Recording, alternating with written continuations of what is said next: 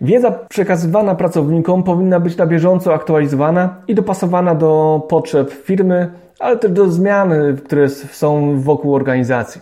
Ale przede wszystkim powinna być też doskonalona o najnowszą wiedzę i dobre praktyki, które cały czas w organizacji się rozwijają. To jest podcast Na Zdrowie Organizacji, którego celem jest dzielenie się ideami wspierającymi firmy w rozwoju. Cześć!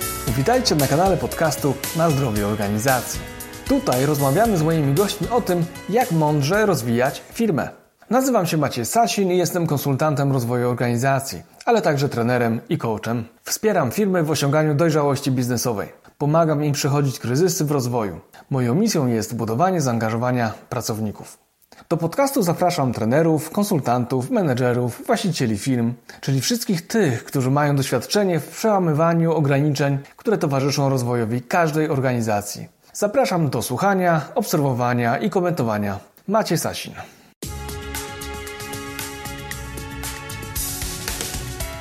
Cześć, witaj w 18. odcinku podcastu Na Zdrowie Organizacji. Tym razem będzie to odcinek solowy, który będzie się składał na cykl przynajmniej 3 części poświęconych zarządzaniu wiedzą w firmie. Zaczynam od ogólnego odcinka na temat rozwoju pracowników i organizacji, w którym przedstawiam podstawowe założenia dotyczące świadomego budowania zdrowych firm. Kolejne odcinki będą dotyczyć narzędzi do zarządzania wiedzą, a jeden z nich w przyszłym tygodniu poświęcę szczególnie checklistom, ponieważ już niebawem wydaję narzędziownik w formie e-booka złożonego z ponad 80 checklist do efektywniejszego zarządzania firmą. Będą w nim checklisty na temat zarządzania, rekrutacji, sprzedaży i efektywności osobistej. Zanim jednak zaproszę do odsłuchania tego odcinka, przypominam o poprzednim, w którym rozmawiałem z Darią Siwką na temat employer branding. A teraz już zapraszam do słuchania i życzę dobrego odbioru. Maciej Sasin.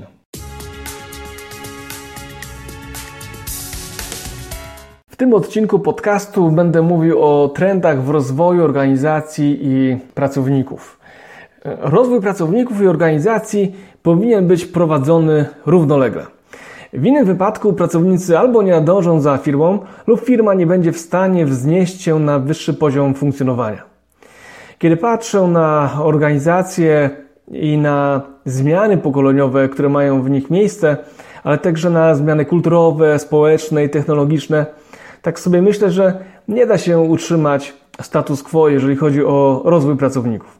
Ponieważ rozwój pracowników traktuje się często w organizacjach w oderwaniu od wykonywanej przez nich pracy. Jako czystą inspirację do działania lub jako okazjonalne wydarzenie nie mające dalszego ciągu w działaniach na rzecz firmy. W moim myśleniu o zdrowych, dobrze funkcjonujących organizacjach powinniśmy koncentrować się na jasnym, precyzyjnym definiowaniu tego, czym organizacja rzeczywiście się zajmuje i co pracownicy na poszczególnych stanowiskach, w poszczególnych rolach powinni robić. I uważam, że nie powinno tutaj być przypadków w tym działaniu, w codziennej pracy. Organizacje powinny dążyć do tego, żeby pracownicy robili te czynności podstawowe, operacyjne w sposób najbardziej efektywny i wydajny. Do tego potrzebne jest odpowiednie zarządzanie ich rozwojem, ale też zarządzanie wiedzą w organizacji. Dlatego powinniśmy szkolić z umiejętności i postaw, które będą realnie oczekiwane i wymagane w pracy. Jeżeli będziemy robić szkolenie, a nie będziemy oczekiwać, że pracownicy zmienią swoje zachowanie, no niestety, ale nic z tego działania rozwojowego nie będzie. Dlatego kluczowa zmiana, jaka nas czeka, jeżeli chodzi o transfer wiedzy w organizacji, polega na tym, że uczestnicy będą zobligowani do korzystania z wiedzy poznanej na szkoleniu. Jeśli firma decyduje się na szkolenie na przykład z efektywnego prowadzenia spotkań przez menadżerów, to powinna wcześniej, samodzielnie lub z firmą szkoleniową nakreślić ramy, w jaki sposób te spotkania mają być prowadzone. A następnie można wtedy przeprowadzić szkolenie, właśnie jak te spotkania mają wyglądać. I tu oczywiście musimy wziąć pod uwagę specyfikę firmy, organizacji, czy to jest na przykład firma produkcyjna, czy to jest firma sprzedażowa, handlowa, no czy to jest chociażby, nie wiem, spotkania w dziale marketingu. W każdym oddziale te spotkania mogą wyglądać inaczej. Dlatego robienie jednego szkolenia dla tych wszystkich pracowników będzie nietrafioną praktyką. Podobnie powinno być z innymi tematami. Na przykład, jeżeli chcemy wprowadzić do organizacji prowadzenie rozmów rozwojowych z pracownikami. Tutaj powinniśmy zaproponować pracownikom schemat, według którego oni powinni prowadzić tą rozmowę, a następnie przeszkolić ich z tego zakresu. Powinniśmy pokazać im, w jaki sposób ta rozmowa ma być prowadzona, ale też jakie mają być jej konsekwencje, czyli co ma być jej wynikiem, a następnie jak ten wynik będzie sprawdzany i mierzony. Jeżeli robimy szkolenie zarządzania projektami w organizacji, no to powinniśmy przede wszystkim skoncentrować się na tym, żeby określić, jak to zarządzanie projektem w danej specyfice organizacji miało wyglądać, a następnie powinniśmy ludzi przeszkolić od tego działania, a następnie monitorować i sprawdzać, w jaki sposób te projekty są zarządzane. Jeżeli uczymy handlowców, jak prowadzić spotkania handlowe, to tak samo. Powinniśmy nakreślić najlepsze praktyki i formę sprzedaży w naszej firmie, w naszej branży, nauczyć handlowców, a później sprawdzić, w jaki sposób oni tą wiedzę wprowadzają w praktykę. Jeżeli prowadzimy, nie wiem, szkolenia z obsługi klienta, to tak samo. Powinniśmy określić, w jaki sposób chcemy, aby ten klient był obsługiwany, a następnie przeszkolić osoby, które tą obsługą się zajmują, no i później sprawdzać, czy rzeczywiście oni w taki sposób funkcjonują. Teoretycznie oczywiste i bardzo proste, ale w praktyce bardzo często wygląda to zupełnie inaczej. To znaczy, robimy jakieś szkolenie, a później oczekujemy, że pracownicy będą działać w ten sposób albo wybiorą sobie to, co będzie dla nich dobre w tym szkoleniu. Dlatego, aby uniknąć dowolności w zastosowaniu wiedzy, powinniśmy określić stopień szczegółowości i projektowania działań zależny od branży, specyfiki pracy, ale także od kultury organizacyjnej. Wiedza przekazywana pracownikom powinna być na bieżąco aktualizowana i dopasowana do potrzeb firmy, ale też do zmian, które są wokół organizacji. Ale przede wszystkim powinna być też doskonalona o najnowszą wiedzę i dobre praktyki, które cały czas w organizacji się rozwijają. W związku z tym rozwój pracowników to jest coś, co jest cyklicznie odtwarzane i rozwijane wraz z rozwojem organizacji, wraz ze zmieniającym się otoczeniem i wraz z nowymi wyzwaniami, które przed tą organizacją stoją. Moim zdaniem do rozwoju pracowników powinniśmy podejść jak do zarządzania zmianą. Nie da się realnie wdrożyć zmian w zachowaniu pracowników, jeśli nie podejdziemy do ich rozwoju jak do pewnego rodzaju cyklu. Aby to było możliwe, potrzebujemy zastosować świadomie 8 kroków w zarządzaniu zmianą. Te 8 kroków ja osobiście biorę od Johna Kottera, który jest ekspertem w zarządzaniu zmianą. On wymienił, czy nazwał takie 8 kroków, które pomagają w przechodzeniu pracowników i organizacji przez zmianę. Pierwszy krok to stworzenie czy wzbudzenie potrzeby pilności zmiany, czyli musimy widzieć, że w organizacji jest potrzeba zmiany w jakimś kontekście. No na przykład ostatnio mieliśmy taką zmianę w kontekście wdrażania pracy zdalnej. No tutaj nie było wątpliwości, po prostu trzeba było działać. Następnie w drugim kroku trzeba stworzyć koalicję wprowadzającą tą zmianę do organizacji. Następnie trzeba przedstawić to, w jaki sposób będzie wyglądała strategia, nowa strategia funkcjonowania i wizja jej wprowadzenia w życie. Następnie w czwartym kroku trzeba zakomunikować tą wizję, przedstawić, dlaczego tak, a nie inaczej będziemy działać. No, w piątym kroku musimy wyzwolić szeroko pojęte działania na rzecz wprowadzenia zmiany w organizacji. No i tutaj mogą być na przykład szkolenia, tak? Pokazywać ludziom, w jaki sposób postępować w konkretnych sytuacjach, jakie standardy pracy przestrzegać, czy też jakie instrukcje realizować w codziennej praktyce. Następnie trzeba pokazywać w szóstym kroku, jakie sukcesy odnosimy dzięki temu, że działamy w nowy sposób. a później już trzeba tylko konsolidować te zyski i tworzyć kolejne zmiany, które jak kula śniegowa powinny gdzieś w organizacji narastać. No i później w 8 kroku pozostaje nam utwierdzenie nowego podejścia w kulturze firmowej organizacyjnej. Uważam, że podejście do rozwoju pracowników i organizacji to tak właśnie powinno wyglądać, czyli powinno być zarządzaniem swego rodzaju zmianą. Więc musimy zacząć z wizją końca, a następnie do realizacji tej wizji dążyć w codziennej pracy. Innym aspektem, który uważam za bardzo trafiony, jeżeli chodzi o rozwój organizacji, to modelowanie czynników sukcesu. Chodzi o to, żeby najpierw zobaczyć, przyjrzeć się, jak funkcjonują na przykład najlepsi ludzie w organizacji, które osiągają najlepsze wyniki, zobaczyć, jak inne organizacje osiągają sukces, albo przyjrzeć się badaniom różnego rodzaju, które pokazują, w jaki sposób ten sukces osiągnąć. Czyli innymi słowy, po prostu musimy przyglądać się efektywnym działaniom w organizacji i upowszechniać je wśród pracowników. Zatem projekt rozwojowy w organizacji powinien właśnie rozpocząć się od określenia tego, jak chcemy, żeby dane osoby funkcjonowały, dane działy, dane role, jak mają wyglądać, a następnie upowszechniamy tą wiedzę w całej organizacji. Na przykład w kontekście działań handlowców. Możemy jeździć na wspólne wizyty w teren z handlowcami, przyglądać się ich najlepszym taktykom sprzedażowym, sprawdzać, jak na nie reagują klienci i jak one przekładają się na zamykanie sprzedaży. Jeśli sprzedaż jest skuteczna i techniki wydają nam się aktywne, decydujemy, że właśnie w taki sposób powinni funkcjonować wszyscy handlowcy. W końcu przekazujemy tę wiedzę innym i dajemy wsparcie we wdrożeniu nowych umiejętności w praktyce. I nie chodzi tutaj o to, żeby zabierać autonomię i indywidualne podejście do pracowników. Chodzi o to, żeby wyciągnąć esencję najlepszych praktyk, które wykonują najlepsi pracownicy i przetransponować je na działania innych. Modelowanie czynników sukcesu przypomina mi projektowanie.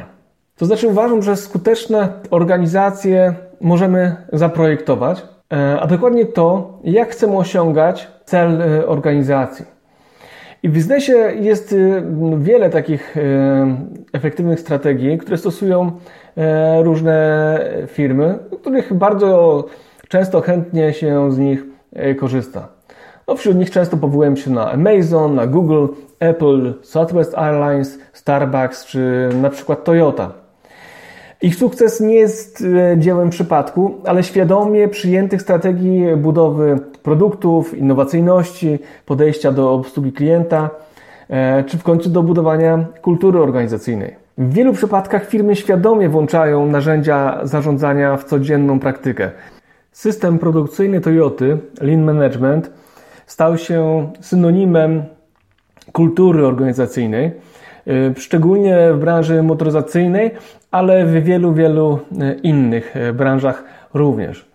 Rozprzestrzenił się na biura, rozprzestrzenił się na przykład na metodę Agile w branży IT. Więc to podejście stosowane w firmach produkcyjnych może być takim fajnym punktem odniesienia do realizacji działań biznesowych także w innych organizacjach.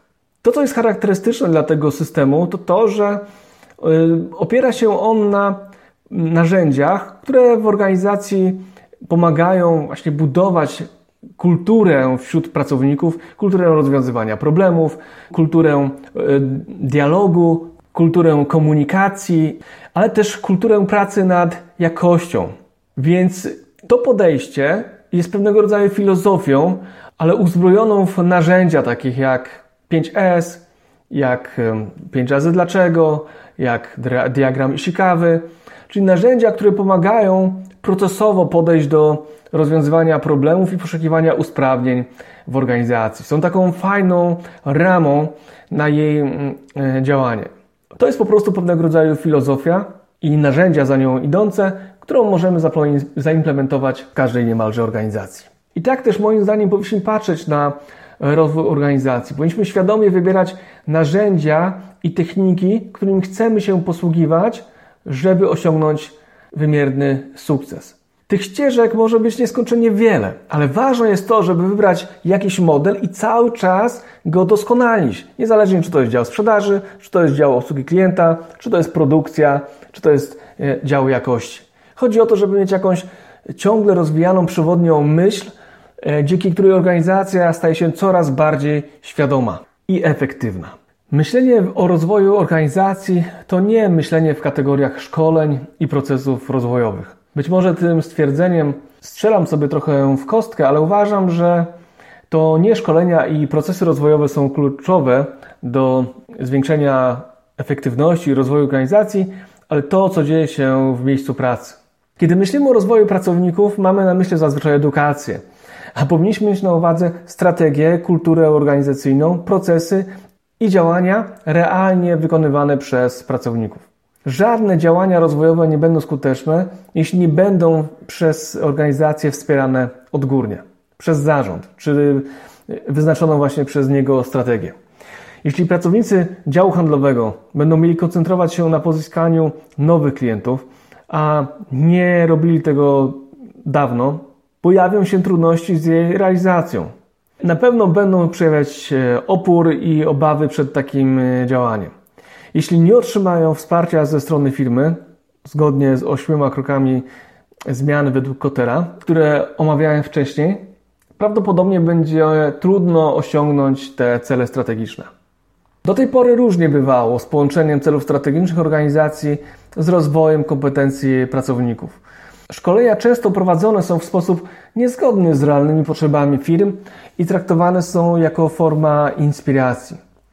Chodziło częściej w nich o to, aby poprzez szkolenia zainspirować uczestników do zmian albo traktowane były jako benefit, jednak nie było czy nie ma w nich często dbałości o transfer tej wiedzy w praktykę.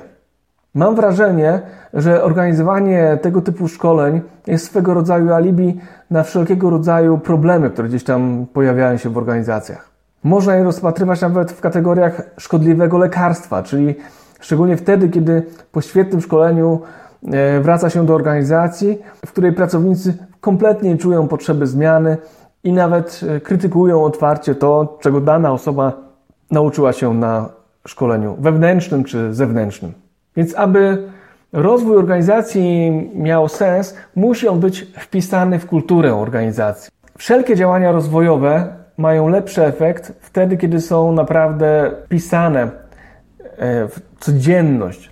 A na czym polega kultura uczenia się w organizacji? Przede wszystkim na tym, że nie tylko bazujemy na tym, co już wiemy, ale też cały czas staramy się to zmieniać i podważamy jakiś status quo w organizacji. Dążymy do tego, aby pozyskiwać nowe źródła wiedzy z organizacji, nowe techniki, nowe sposoby postępowania, nowe praktyki, rutyny, ale też, jeżeli brakuje nam wewnętrznych zasobów, szukamy ich na zewnątrz. Na przykład możemy mieć know-how z zakresu programowania i możemy sobie jako firma świetnie radzić z programowaniem, natomiast możemy mieć problem z zarządzaniem procesem programowania i być może wtedy przydałaby się taka kultura pracy agile, która właśnie tą kulturę pracy porządkuje, która dostarcza organizacji technik do lepszego, bardziej zwinnego wytwarzania oprogramowania. Żeby organizacja mogła się rozwijać, musi być tutaj silna wola ze strony menedżerów. Zespół menedżerski musi tworzyć inspirującą strategię i spójny system wartości dla całej organizacji, w ramach którego organizacja będzie się mogła rozwijać. Menedżerowie muszą diagnozować bariery, które utrudniają uczenie się w organizacji. Należy tak zaprojektować rolę w organizacji, aby umożliwić pracownikom wdrażanie realnych zmian. Muszą mieć poczucie wpływu i autonomii. Należy też zadbać o codzienny coaching i mentoring, który usprawni te wewnętrzne procesy, i umiejętności, które pracownicy powinni rozwijać. Bardzo często właśnie uczestnicy szkoleń dostają pewnego rodzaju dawkę wiedzy, ale później nie dostają wsparcia w rozwoju, w wdrożeniu ich w praktykę. Niestety później ta wiedza gdzieś tam ląduje w zupełnie innym miejscu, gdzie powinna. Tak? Najczęściej po prostu jest w zakurzonym segregatorze na dolnej półce biurka. Więc najważniejsze jest to, że jeżeli jakiekolwiek szkolenia są organizowane, to muszą być one realizowane w tych zakresach, które one rzeczywiście są potrzebne i które rzeczywiście niosą za sobą zmianę.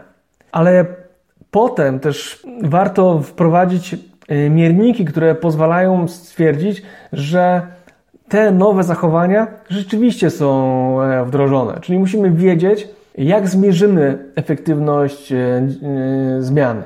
W końcu system rekrutacji i awansów pracowników musi być tak skonstruowany, aby wspierał rozwój pracowników, talentów w kontekście niezbędnych w organizacji strategicznych umiejętności, wiedzy i postaw. Dlatego jest tutaj ogromna rola menedżerów w organizacji. Powinni oni stać się coachami, mentorami i trenerami dla swoich pracowników. Ja wiem, że to jest trudne, ale tak powinno moim zdaniem być. Rola menedżera musi łączyć w sobie funkcje edukacyjne i rozwojowe. Myślę, że to są kompetencje liderów przyszłości. Czyli mniej zarządzania, a więcej inspirowania i rozwoju. Tak w skrócie można by określić kierunek zmian w roli menedżera. Jest on nieunikniony, ponieważ pracownicy wykonują coraz bardziej specjalistyczne zadania, są coraz bardziej kompetentni, a jednocześnie potrzebują wsparcia, aby osiągnąć dojrzałość zawodową. Dlaczego ta rola menedżerska wymaga takiego wzmocnienia? No przede wszystkim dlatego, że obserwujemy ostatnio przynajmniej dużą taką wymianę pokoleniową. Nowe pokolenia będą potrzebować mentorów, potrzebować wsparcia w rozwoju umiejętności, także tych społecznych, które zanikają w związku ze zmianą sposobu kształtowania się więzi społecznych, w które wkracza coraz więcej technologia. Mimo wszystko cały czas jest ten rynek pracownika, szczególnie w branżach, które są technologiczne, które zabiegają o profesjonalistów, specjalistów w wąskich dziedzinach. Więc tutaj będzie potrzebna duża umiejętność, konieczność skuteczniejszego onboardingu do organizacji. No i w końcu mamy coraz więcej zmian w krótszym czasie. To będzie wymuszało na menedżerach i organizacji lepsze zarządzanie procesami, wiedzą i kompetencjami. Myślę też, że musimy bardziej indywidualizować potrzeby odbiorców. W związku z szeroko zakrojoną specjalizacją zawodową, ale również ze zmianami, o których tu wcześniej powiedziałem, niezbędne będzie skrócenie czasu i trwania usług rozwojowych na rzecz większego zindywidualizowania, ale przede wszystkim lepszej diagnozy. Myślę, że rozwijać się będą usługi coachingu, mentoringu, webinary wewnętrzne, szkolenia online, ale takie krótsze, no i przede wszystkim takie działania on the job, czyli współpraca i dzielenie się wiedzą. Większą popularnością i wykorzystaniem będzie cieszył się też microlearning za pomocą różnego rodzaju aplikacji internetowych, jakieś krótsze sesje, konsultacje online w kontakcie bezpośrednim. Myślę, że to są takie działania, które będą zyskiwać na popularności, bo są one po prostu bardziej dopasowane i efektywne i bardzo mocno związane z celami strategicznymi firmy. Myślę po prostu, że rozwój pracowników i zespołów wewnątrz musi stać się procesem ciągłym, dostępnym niemalże od ręki dla każdego pracownika każdego dnia. A co więcej, pracownicy powinni sami wychodzić z inicjatywami rozwojowymi, bo często oni tak naprawdę najlepiej wiedzą, czego potrzebują i powinni być do tego zachęcani. Po to, żeby organizacja cały czas miała dopływ świeżej energii, świeżej wiedzy do inspiracji, do działania, ale przede wszystkim też do budowania przewagi konkurencyjnej. Ostatnim trendem, który chcę tutaj krótko przedstawić, to jest trend facylitacji, czyli na angażowaniu pracowników do rozwiązywania problemów, wyzwań, przed którymi stoi organizacja. Te problemy mogą być aktualne lub te, które będą ważne w przyszłości. Facylitacja może dotyczyć mniejszych aktualnych wyzwań, ale może też dotyczyć kierunków rozwoju, strategicznego rozwoju, wyznaczania działań rozwojowych w firmie. Dzięki facylitacji można spojrzeć na organizację z szerszej perspektywy, wykorzystując wiedzę i doświadczenie pracowników często pierwszej linii, bo oni są najbliżej klienta, oni są najbliżej rynku. Oni są też dobrze powiadomieni o tym, jak działa konkurencja. Wielokrotnie brałem udział w takich projektach facylitacyjnych. Szczególnie one są fajne wtedy, kiedy organizacja stoi przed jakąś taką dużą zmianą, na przykład rynkową, zmianą pokoleniową czy technologiczną, no i trzeba zupełnie inaczej podejść do rozwiązywania problemu, spojrzeć na ten problem z wielu różnych perspektyw, które mogą być inspirujące dla osób decydujących o kierunkach działań w organizacji, w rozwoju organizacji. Więc to jest taki ciekawy obszar, który uważam jest jeszcze nie do końca wykorzystywany, a facylitacja może się bardzo dobrze przyczynić do rozwoju organizacji tak teraz, jak i w przyszłości. Więc podsumowując te trendy, które moim zdaniem będą najbardziej znaczące w przyszłości dla organizacji. Przede wszystkim musimy podejść do szkoleń w taki sposób, że wiedza, którą przekazujemy w trakcie działań rozwojowych, powinna mieć zastosowanie w realnym funkcjonowaniu. Znaczy, jeśli czegoś uczymy, powinniśmy jednocześnie tego wymagać. Po drugie, musimy podejść do rozwoju jak do zarządzania zmianą, czyli dobrze projektować cały ten proces po to, żeby tę zmianę rzeczywiście utrwalić. Powinniśmy modelować czynniki sukcesu, które obserwujemy tak w organizacji, jak i poza nią, przed rozpoczęciem procesów rozwojowych. Wtedy będziemy mogli rzeczywiście kształtować taką organizację, która będzie skoncentrowana na celu i na osiąganiu ponadprzeciętnych wyników. Powinniśmy też przestać myśleć o szkoleniach i o procesach rozwojowych jako takiej formie najważniejszej dla rozwoju pracowników, ale właśnie powinniśmy w ramach codziennej pracy kłaść duży nacisk na uczenie się pracowników. No i tutaj jest niebagatelna rola menedżerów, którzy powinni stać się mentorami, coachami i trenerami dla swoich pracowników. Musimy budować taką kulturę organizacyjną, która będzie miała uczenie we krwi. Ponadto powinniśmy podchodzić bardzo indywidualnie do potrzeb pracowników, ograniczyć takie działania rozwojowe, w trakcie których uczymy wszystkich tego samego bez specjalnego zastanowienia się, po prostu dlatego, że na przykład dany temat jest modny. I w końcu musimy postawić na facylitację jako angażującą metodę pracowników do rozwoju organizacji teraz, jak i w przyszłości, aby angażować ich do wynajdywania lub nazywania problemów, a później wspólnego poszukiwania z nimi rozwiązań danej kwestii.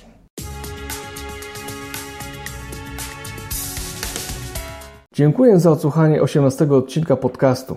Tak jak wspominałem na początku, temat ten będę kontynuował jeszcze w 2, a może nawet 3 odcinkach.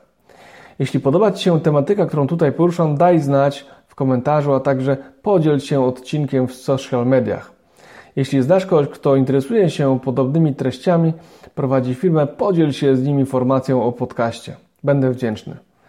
Tradycyjnie już zachęcam do komentowania np. w iTunes i subskrybowania w Twojej aplikacji do słuchania podcastów. Pozdrawiam serdecznie. Maciej Sasin. Na zdrowie organizacji.